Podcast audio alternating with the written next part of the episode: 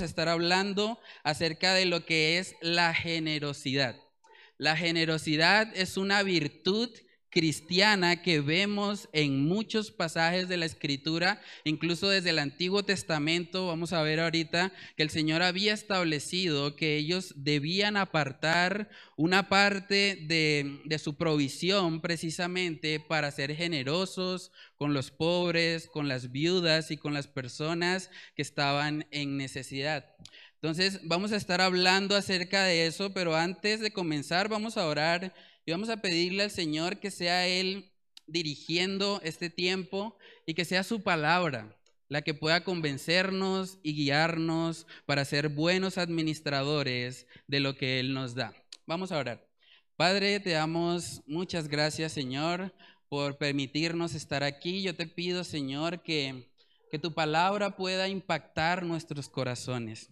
Que tu palabra pueda guiarnos, Señor, a mirar a Cristo y a darnos cuenta de cómo debemos administrar, Señor, lo que tú en tu gracia nos has dado a cada uno de nosotros.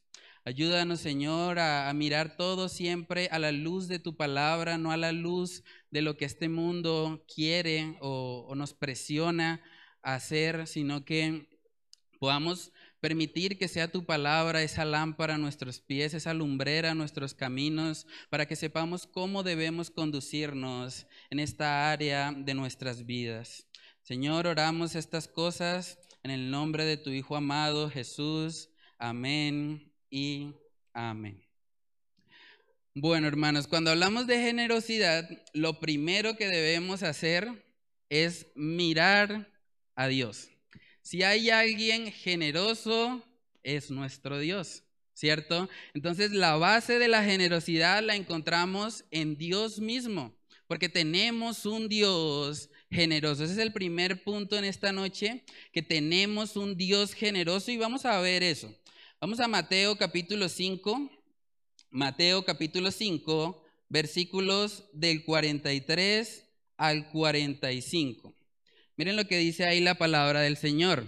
Oísteis que fue dicho, amarás a tu prójimo y aborrecerás a tu enemigo. Pero yo os digo, amad a vuestros enemigos, bendecid a los que os maldicen, haced bien a los que os aborrecen y orad por los que os ultrajan y os persiguen, para que seáis hijos de vuestro Padre que está en los cielos que hace salir su sol sobre malos y buenos, y que hace llover sobre justos e injustos. Imagínense eso, tenemos un Dios tan generoso que a pesar de que hay personas malas, Él hace salir su sol sobre malos y buenos, y Él hace llover sobre justos e injustos. Esa es la generosidad o la gracia común de nuestro Dios. Tenemos un Dios generoso. La verdad, hermano, es que ninguno de nosotros merece que salga el sol encima de nosotros. No lo merecemos. Pero a pesar de eso, Dios en su gracia hace salir su sol sobre malos y buenos hace llover sobre justos e injustos. Entonces, mirando ese atributo de Dios, su generosidad, su gracia para con los hombres, debemos poder aprender a nosotros también ser generosos. Vamos a ver que incluso la capacidad para generar las riquezas también nos la da Dios. A veces hay personas que piensan, ah, yo tengo esto porque me lo gané porque yo fui más inteligente, porque le apunté al negocio que era. Pero bíblicamente no es así. Es el Señor el que nos da a nosotros la capacidad para hacer las riquezas. Vamos a ver eso en Deuteronomio capítulo 8. Deuteronomio capítulo 8, versículos del 11 en adelante. Miren lo que dice ahí. Cuídate de no olvidarte de Jehová tu Dios para cumplir sus mandamientos, sus decretos y sus estatutos que yo te ordeno hoy, no suceda que comas y te sacies y edifiques buenas casas en que habites, y tus vacas y tus ovejas se aumenten, y la plata y el oro se te multipliquen, y todo lo que tuvieres se aumente, y se enorgullezca tu corazón, y te olvides de Jehová tu Dios, que te sacó de tierra de Egipto, de casa de servidumbre, que te hizo caminar por un desierto grande y espantoso, lleno de serpientes ardientes y escorpiones y de sed donde no había agua, y él te sacó agua de la roca del pedernal, que te sustentó con maná en el desierto, comida que tus padres no habían conocido, afligiéndote y probándote para la postre hacerte bien. Y digas en tu corazón, mi poder y la fuerza de mi mano me han traído esta riqueza.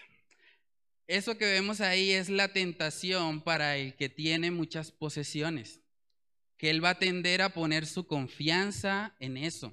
Por eso dice la palabra que raíz de todos los males es el amor al dinero. No es que el dinero sea malo en sí mismo, pero a veces genera esa falsa seguridad y nos hace creer que nosotros somos los que lo hemos conseguido. Pero miren lo que dice ahí en Deuteronomio 8, 18 sino acuérdate de Jehová tu Dios, porque Él te da el poder para hacer las riquezas, a fin de confirmar su pacto que juró a tus padres como en este día. No nos podemos jactar y decir que lo que tenemos es porque somos más capaces, porque somos más inteligentes, sino más bien tenemos que reconocer que es Dios el que nos ha dado la capacidad de hacer todo lo que hacemos. Deberíamos poder decir como el apóstol Pablo, por la gracia de Dios soy lo que soy. He trabajado más que todos ellos, pero no yo, sino la gracia de Dios en mí. Vamos a ver Primera de Timoteo capítulo 6. Primera de Timoteo capítulo 6 en el versículo 17. Primera de Timoteo 6:17 dice ahí de la siguiente manera, a los ricos de este siglo manda que no sean altivos, ni pongan la esperanza en las riquezas, las cuales son inciertas, sino en el Dios vivo que nos da todas las cosas en abundancia para que las disfrutemos. Según ese texto, ¿quién nos da todas las cosas en abundancia? Es el Señor. Es Él nuestra fuente. Él es el que nos provee. Tenemos un Dios generoso. Un Dios que está dispuesto a bendecirnos. Vamos a ver también que no solamente esto está relacionado con cosas materiales o con posesiones. Toda buena dádiva viene también del Señor. Él es la fuente de toda bondad. Vamos a Santiago capítulo 1, Santiago capítulo 1, versículo 17. Dice ahí, toda buena dádiva y todo don perfecto desciende de lo alto, del Padre de las Luces, en el cual no hay mudanza ni sombra de variación. Hermanos, vemos a lo largo de toda la Biblia que Dios es un Dios generoso, es un Dios que da, Incluso el acto más grande de generosidad es el acto que él hizo al entregar a su propio hijo en la cruz. Dice Juan 3:16, un versículo que probablemente todos conocemos, dice, porque de tal manera amó Dios al mundo que ha dado a su Hijo unigénito, para que todo aquel que en él cree no se pierda, sino que tenga vida eterna. Dios ha dado a su Hijo unigénito. Los que tienen hijos acá, ¿estarían dispuestos a dar a su hijo o a su hija por personas que los aborrecen a ustedes? ¿Por personas que eh, tal vez se consideran sus enemigos? Eso fue lo que Cristo hizo. El Padre dio a su Hijo para que ahora todo aquel que en Él crea no se pierda, sino que tenga vida eterna. Ese es el acto más grande de generosidad que ha ocurrido en la historia de la humanidad. También dice en Romanos capítulo 8, Romanos capítulo 8, en el versículo 32. Dice ahí, el que no escatimó ni a su propio Hijo, sino que lo entregó por todos nosotros, ¿cómo no nos dará también con él todas las cosas? Dios no escatimó ni a su propio Hijo. Él no fue tacaño con eso, Él dio lo mejor. Dio a su propio Hijo para morir en nuestro lugar. También vamos a ver primera de Juan capítulo 3. Primera de Juan capítulo 3 en el versículo 1.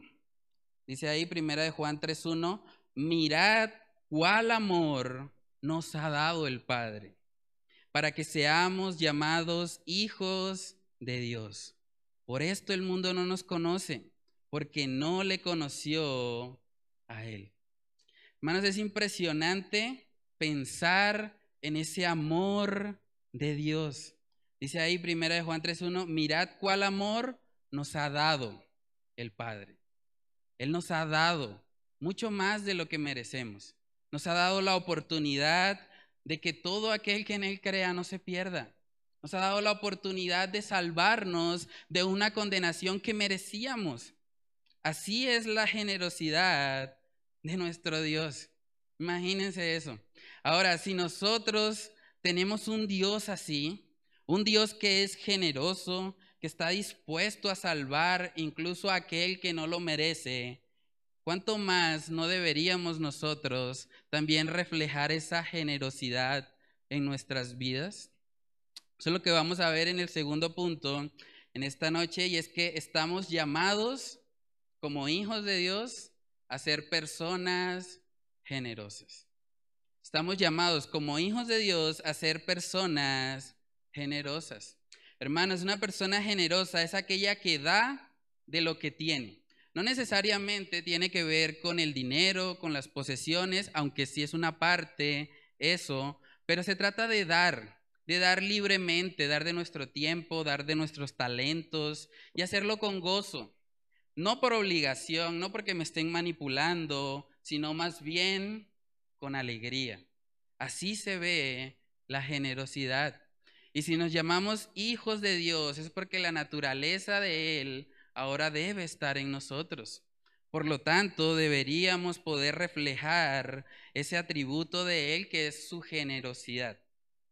Según el diccionario de Oxford, una persona generosa es una persona que gusta de dar lo que tiene a los demás o de compartirlo sin esperar nada a cambio.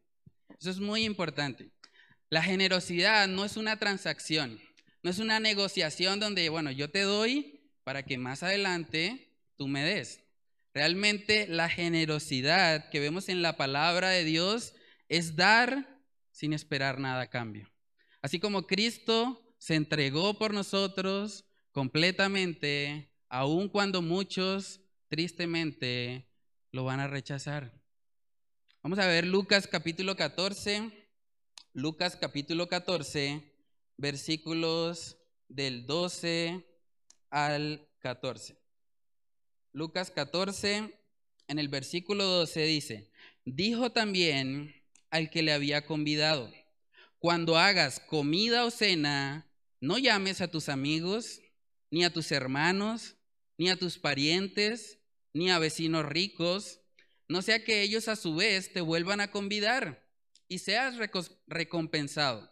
Mas cuando hagas banquete, llama a los pobres, los mancos, los cojos y los ciegos, y serás bienaventurado, porque ellos no te pueden recompensar, pero te será recompensado en la resurrección de los justos.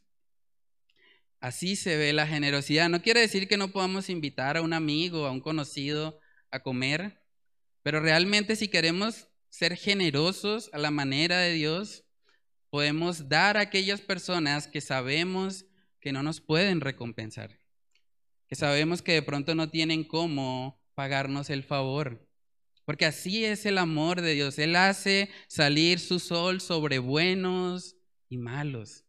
Y así nosotros deberíamos poder reflejar eso. Algo que vemos también en la palabra de Dios, incluso era parte de la ley levítica. Vamos ahí a Levíticos capítulo 19. Vamos a ver los versículos del 9 al 10. Vamos a ver cómo ahí el Señor había instituido que el pueblo aun cuando estaba recogiendo la cosecha, debía guardar una parte para ser generoso con otros.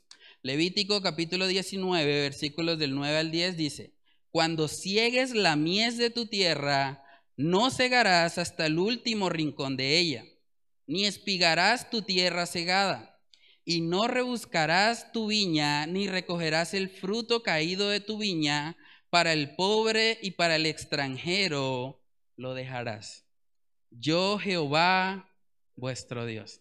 Vamos a ver una imagen para que podamos contemplar cómo se ve eso. Básicamente las cosechas en el tiempo de Israel tenían una forma más o menos rectangular. Lo que les estaba diciendo el Señor aquí en el libro de Levítico era que ellos iban a seguir una circunferencia de tal manera que las esquinas que ven acá y coloqué unos asteriscos, en esos lugares ellos no debían tomar nada porque debían dejar esa parte para ser generosos con los pobres, con los extranjeros. El Señor les estaba mostrando, aún desde el Antiguo Testamento, que para Él era importante el cuidado de las personas que están en necesidad. Y sigue siendo importante que hoy en día nosotros podamos ser generosos con las personas que atraviesan momentos difíciles, que de pronto tienen necesidad en su vida. Hermanos, a lo largo de toda la Biblia vemos que el Señor es un Dios generoso. Y vemos también que se exalta la generosidad como una virtud. Eso lo vemos mucho, por ejemplo, en el libro de Proverbios. Vamos a ver varios pasajes ahí en el libro de Proverbios, porque Proverbios habla mucho acerca de la generosidad. Vamos a Proverbios capítulo 11, Proverbios capítulo 11, versículos del 24 al 25. Dice ahí, hay quienes reparten y les es añadido más. Y hay quienes retienen más de lo que es justo, pero vienen a pobreza. El alma que generosa será prosperada, y el que saciare, él también será saciado. Mucha gente ha tomado pasajes así para sacarlo de contexto y manipular a la gente a que dé. Pero cuando la gente da esperando ser prosperada, eso no es generosidad. Eso es un negocio. Pero la generosidad genuina es dar sin esperar nada a cambio. Y vemos ahí como principio bíblico que el Señor prospera a los que son generosos. Sabemos que en el libro de Proverbios no sacamos doctrina de ese libro porque es un libro de principios generales que casi siempre se cumplen, pero no quiere decir que podamos reclamar esto como una promesa para nuestras vidas. El alma generosa será prosperada es un principio. Y es un principio que se cumple generalmente. Las personas que, que, son generosas, que no están esperando nada a cambio, el Señor les provee. Vamos a Proverbios capítulo 14. Proverbios capítulo 14, versículo 31. Dice ahí, el que oprime al pobre afrenta a su hacedor. Imagínense eso. Cuando alguien afrenta a un pobre, cuando se burla de su condición, él está afrentando a su hacedor, a Dios mismo, porque la imagen de Dios está en esa persona. Y por lo tanto, Él merece todo el respeto. Dice en el 31, dice después, más el que tiene misericordia del pobre, lo honra. El que tiene misericordia del pobre, honra a su hacedor, honra a Dios.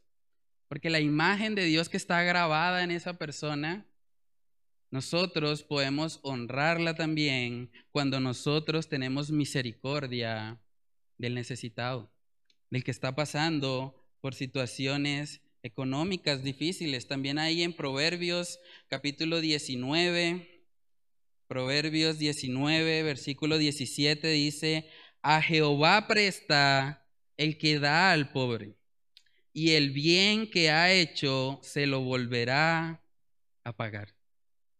El que da al pobre, está Jehová. El Señor cuida de las personas en necesidad. Él los ama. Cristo derramó su sangre también por ellos. Y por lo tanto, hermanos, nosotros debemos ser generosos. Debemos entender que nuestro Dios ama a los pobres, a las viudas y a las personas que están en necesidad. También en Proverbios capítulo 21, Proverbios capítulo 21, versículo 13, dice, el que cierra su oído al clamor del pobre, también él clamará y no será oído. Imagínense eso, palabras fuertes. El que cierra su oído al clamor del pobre, también él clamará y no será oído. Otra vez, no estoy diciendo que eso se va a cumplir siempre. Los proverbios son principios generales, pero debe ayudarnos a poder reflexionar en esto. Como para el Señor es muy importante cuidar de esas personas en necesidad. Dice en Proverbios 22, 9, ahí adelante, dice, el ojo misericordioso será bendito porque dio de su pan al indigente. El ojo misericordioso será bendito porque dio de su pan al indigente. Hermanos, vemos a lo largo del libro de Proverbios que para el Señor es muy importante que desarrollemos esa virtud de la generosidad. La mayor cantidad de los proverbios fue escrita por Salomón, el hombre que fue más sabio sobre la tierra. Y Él nos está hablando acerca de este principio. Dice ahí Proverbios 28, 27. Proverbios 28, 27. El que da al pobre no tendrá pobreza, mas el que aparta sus ojos tendrá muchas maldiciones. Una tentación en esto de las finanzas es que nosotros a veces decimos, no, mejor ni voy por allá, mejor ni lo miro, aparto los ojos de ahí porque sé que me va a pedir, porque sé que tiene una necesidad. Y a veces fácilmente nosotros tendemos como a evitar a los pobres. Pero vamos a ver que más adelante eh, vamos a hablar de cómo la generosidad no es algo pasivo, no es algo que nosotros debemos esperar a que se dé la oportunidad para ser generosos. Realmente debemos ser activos en eso y buscar oportunidades para dar para bendecir a otros, porque tenemos un Dios que ha sido generoso con nosotros. Debemos actuar de esa misma manera. Vamos a mirar 2 de Corintios capítulo 9 para ver que uno de los propósitos también por los que el Señor a veces permite que haya prosperidad económica en nuestra vida es para que seamos generosos. Nosotros tendemos a pensar, bueno, entre más llega, entonces tengo que comprar un juguete mejor. Entonces ya empiezo a ver el carro como feo, ya empiezo a mirar, uy, no, pero es que este es un modelo mejor. Y en este yo me vería como con más más estatus, ¿cierto? Porque así es nuestra naturaleza, hermanos. Nuestro corazón es engañoso y perverso, como hemos venido hablando. Pero en 2 de Corintios 9 vamos a ver que el Señor nos prospera también para que nosotros podamos ser generosos con otros. Dice ahí, y el que da semilla al que siembra y pan al que come, proveerá y multiplicará vuestra sementera y aumentará los frutos de justicia, para que estéis enriquecidos en todo, para toda qué? Liberalidad, para dar con libertad, la cual produce por medio de nosotros acción de gracias a Dios. Un comentarista bíblico dijo, Dios quiere que seamos canales de bendición, no reservas de bendición. Cuando Dios nos da a nosotros algo, no nos lo da necesariamente para que subamos de estrato, para que tengamos una vida más cómoda, sino más bien para que ahora con eso que Él nos ha proveído o nos ha provisto, podamos dar a los demás dar con liberalidad, ser esos instrumentos para que se levanten acciones de gracias a nuestro Dios. Qué bonito es cuando uno puede ayudar a una persona y uno ve cómo esa persona glorifica a Dios.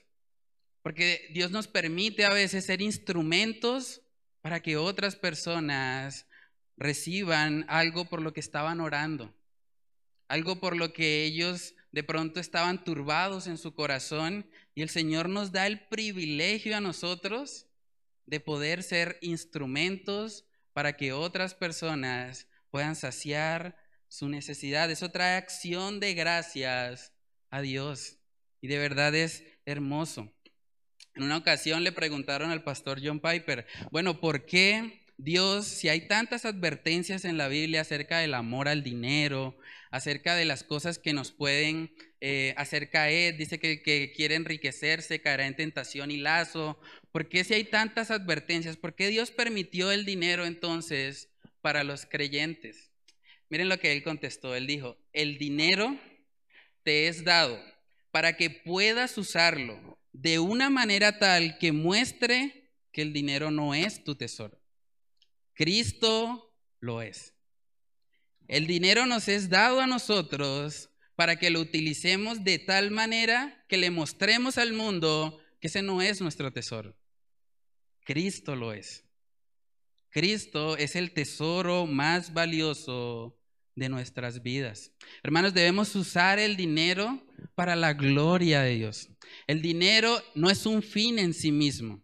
El dinero es un medio para que otras personas también puedan glorificar a Dios. Y vamos a continuar ahí en 2 Corintios 9 para ver lo que pasó más adelante. Dice, porque la administración de este servicio no solamente suple lo que a los santos falta, sino que también abunda en muchas acciones de gracias a Dios pues por la experiencia de esta administración glorifican a Dios.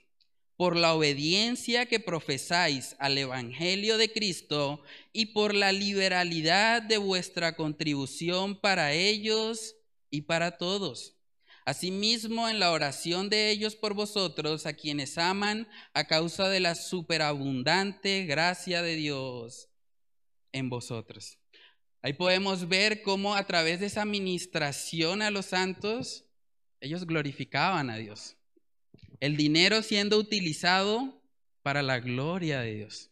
Para que esas personas, esos santos que estaban ahí en Jerusalén, pudiesen suplir sus necesidades y para que pudiesen seguir adelante en la obra del Señor. Así debería ser la forma como nosotros nos administramos lo que el Señor nos da siempre para su gloria. Cuando usted vaya a hacer su presupuesto, pregúntele, ore al Señor, Señor, ¿cómo quieres que yo use este dinero? ¿Cómo hago para que este dinero te glorifique a ti? Para que le muestre al mundo que el dinero en sí mismo no es mi Dios, que tú eres mi Dios, que tú eres la prioridad número uno en nuestra vida.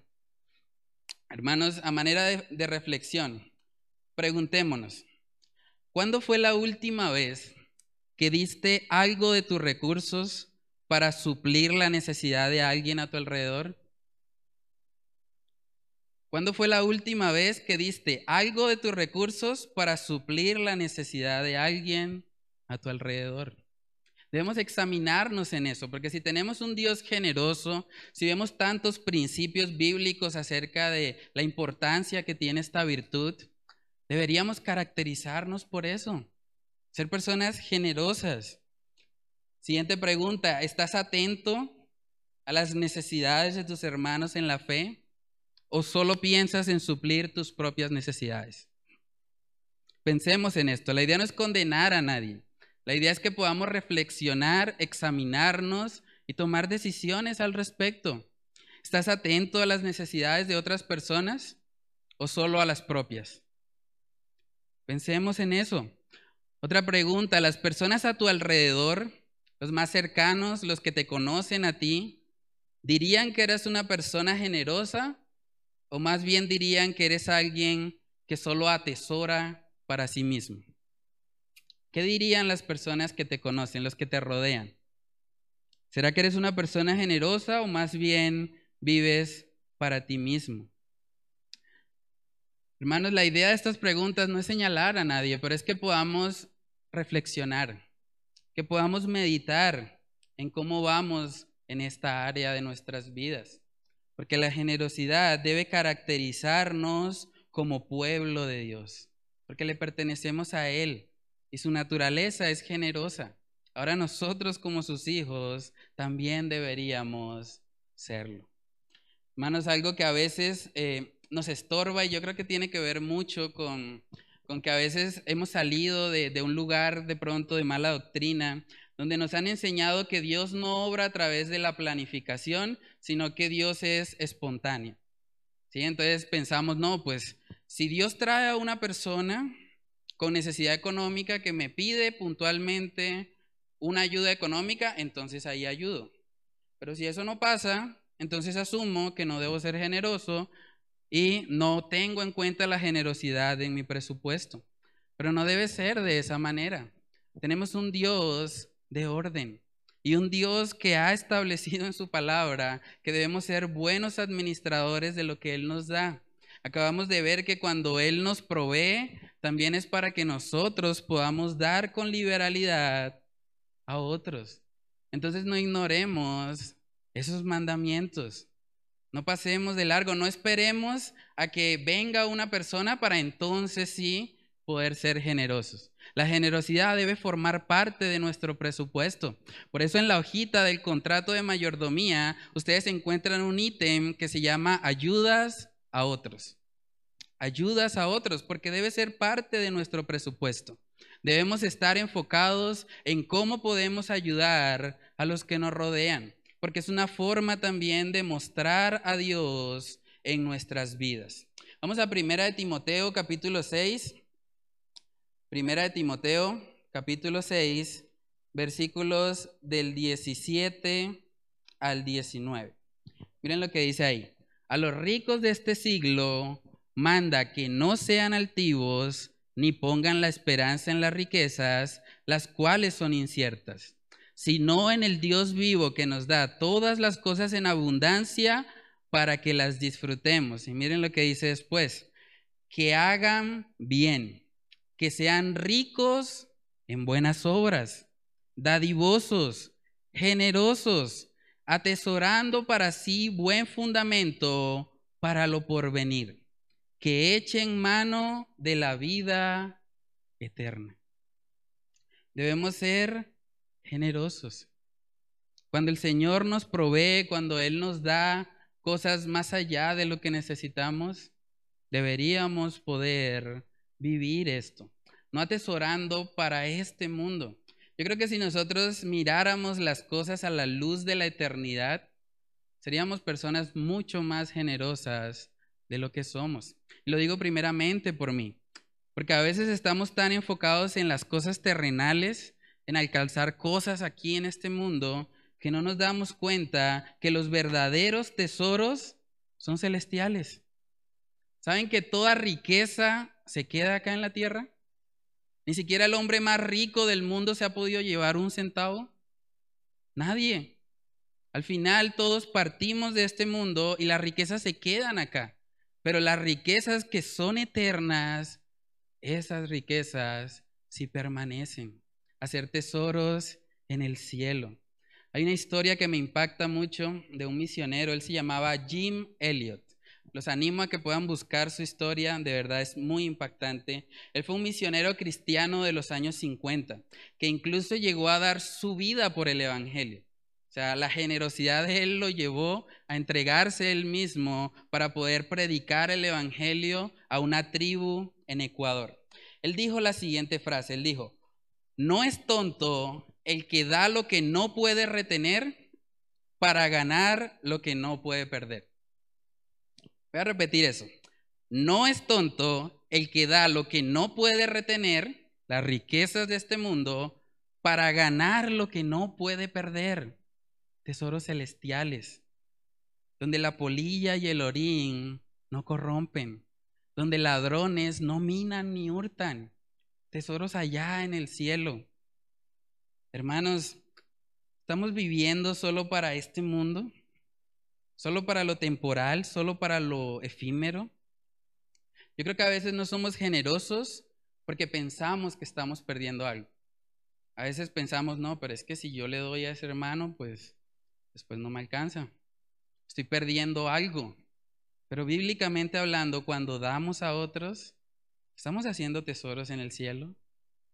¿Recuerdan la historia cuando decía lo del banquete? Demos banquete a los pobres, a los cojos, a los mancos. Porque tal vez ellos no nos van a recompensar acá, pero nuestra recompensa está en los cielos. Qué bueno que podamos administrar nuestras finanzas a la luz de la eternidad. Usted se preguntaría, bueno, pero si estamos hablando de mayordomía, ¿cómo así de que la eternidad? Pero así debe ser, hermanos. Por eso dice la palabra en Colosenses 3 que no pongamos la mirada en las cosas terrenales, sino que mantengamos nuestra mirada puesta en las cosas de arriba. Preguntémonos, ¿cuándo fue la última vez que pensaste en tu encuentro con Dios?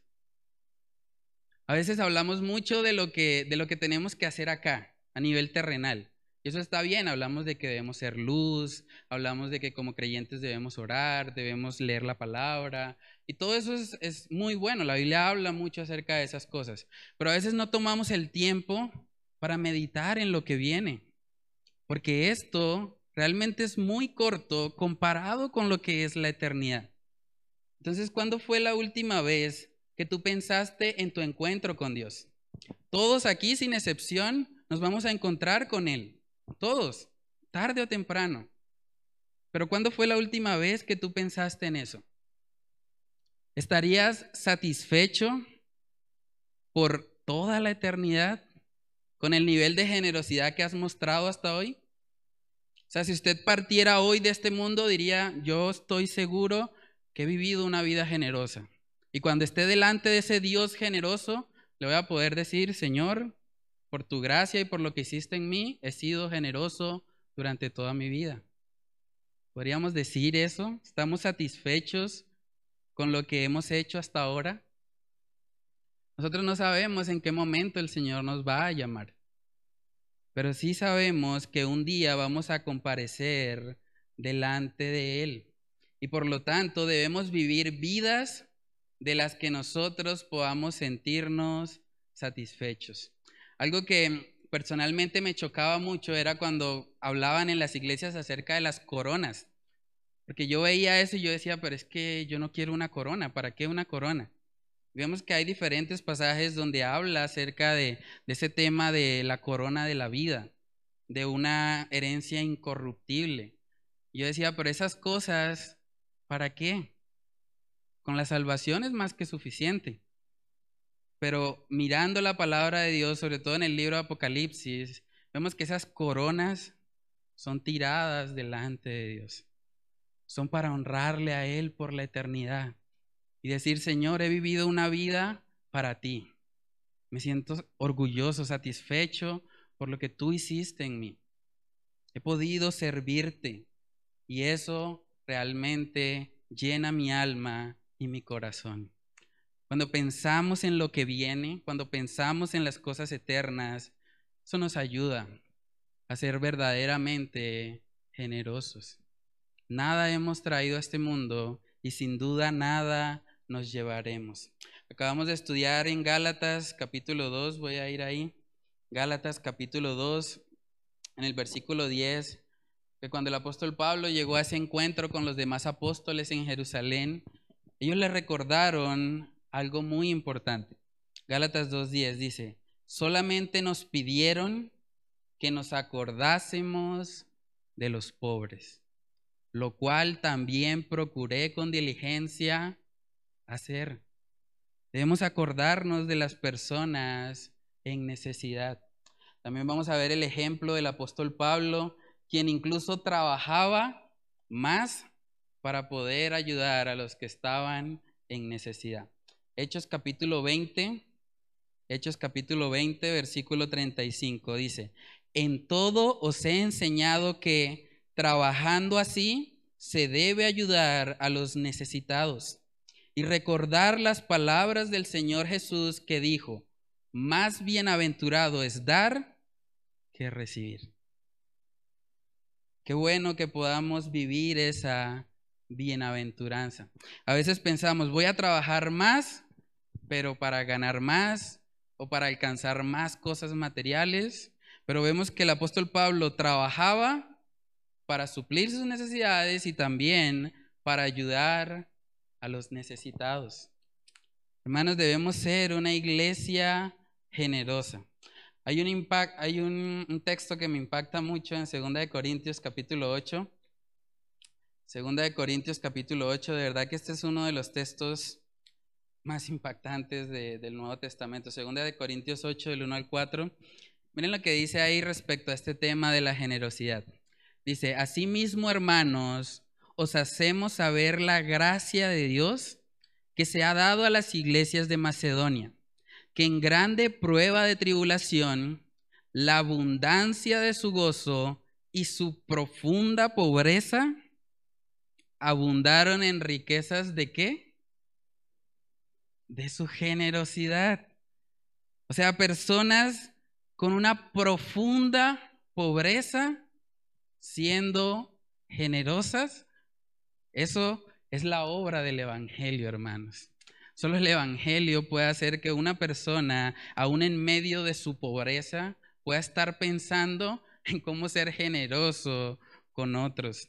Vamos al 3, dice, pues doy testimonio de que con agrado han dado conforme a sus fuerzas y aún más allá de sus fuerzas, pidiéndonos con muchos ruegos que les concediésemos el privilegio de participar en este servicio para los santos.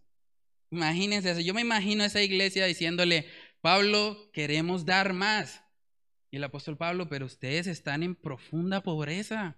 Ya han dado suficiente. No, Pablo, tú no entiendes. Es un privilegio dar. Déjanos dar. Tenemos que dar incluso más allá de nuestras fuerzas, dar sacrificialmente, porque para nosotros es una honra poder hacer eso.